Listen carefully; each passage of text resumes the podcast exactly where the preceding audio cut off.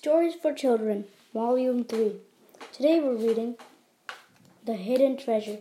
An old farmer had three sons. They were young and strong, but they were all lazy. They wanted money to spend, but they did not want to work to earn money.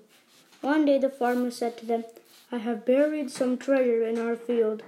Dig out the treasure and share it among you. So the next day the young man eagerly went to the field and started digging it. They worked hard for several days.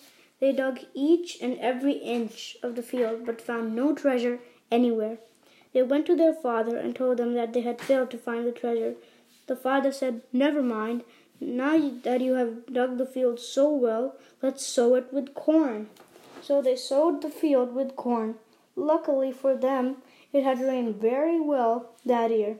The corn had ripened and the young and the corn ripened and the field looked beautiful with a rich crop. The young men showed the field to their father with great pride. The farmer said, What a bumper crop! This is the very treasure I wanted you to share among you. If you work hard, you will get such treasure year after year.